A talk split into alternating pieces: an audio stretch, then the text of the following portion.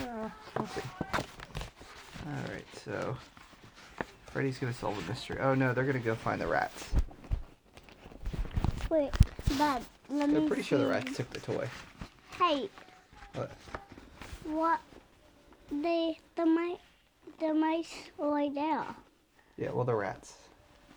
They're not even supposed to be near the house. They Dad, agreed that not- they would. That they're not long chapters. We'll see. Cats take chase mice. Yeah, you're right. In fact, Jinx and the rats. No, those are rats. Jinx and the rats got into a. They were fighting back and forth, and they agreed that the rats would stop. Um, they would they would stay out of the house. They would stay in the woods, and Jinx would stop chasing them. Let's see.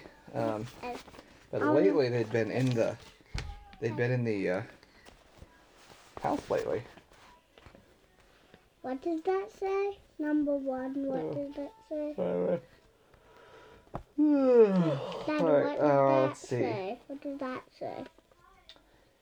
You know, uh, you know Blaine well, said Jinx angrily. You agreed two years ago. Man, what does that say? Oh yes, that agreement. That one that says. Simon waved his paw angrily. Here, do you, do you want me to keep reading this or not? Yeah. There. Um, I can't remember what the rat sounded like. Oh yes, that agreement. Simon waved a paw airily. You didn't really take that seriously, did you? It seemed the best way at the time to settle our little misunderstanding. But of course this is our home. You couldn't expect us to go live down in those damp, musty ro- woods forever, could you now? You certainly won't live forever if you come back to the barn, said Jinx dryly. Laughed Simon. His two sons laughed. Ha ha ha! And smoothed their whiskers with their paws. You will have your joke, Jinx. But come, let's be serious. It seems to us that every animal has a right to live where he wants to. We've talked all over. Talked it all over. All you other animals, cows and pigs and dogs and horses, have warm, comfortable houses to live in. Why should the rats be the only ones who live in the gloomy, unhealthy burrows in the ground? Because you're thieves, that's why, exclaimed Jinx. I wouldn't have any objection to your living in the barn, and neither would Mr. Bean, but you steal the grain and everything else you can lay your paws on.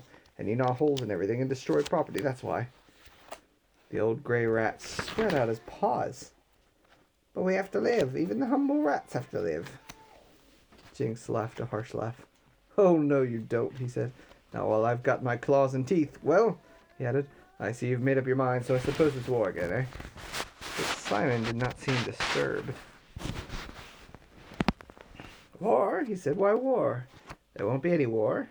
We don't have to fight you, Jinx, to live in the barn. He grinned wickedly.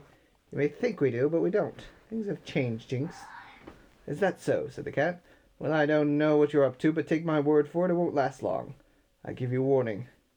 The next time I see a rat in the barn, it's goodbye, rat. That means you and you and you. He glared at each of them in turn so fiercely they moved away a little uncomfortably. Well, said Simon, if that's all you've got us up here for, we might as well be going. Pleasant as it is to see you again, boys. Wait a minute, interrupted Freddy. Simon, what about the twain of toy cars you stole last night? Zeke and Ezra looked so startled, but Simon merely grinned. Oh, he said slowly, you found out about that, did you? The, There was a faint gleam of admiration in his beady black say- eyes. oh, Yep. So, so, So. very clever of you, Freddy. Not that it will be of any advantage to you. Wait, can I see where it says? So, oh, oh. So. Very clever of you, Freddy. Not that it'll be any advantage to you. You found out that we've that we had it soon enough. We expect you to give it back, said the pig. Every animal on the farm will be sore at you if you don't. They're all very fond of Everett.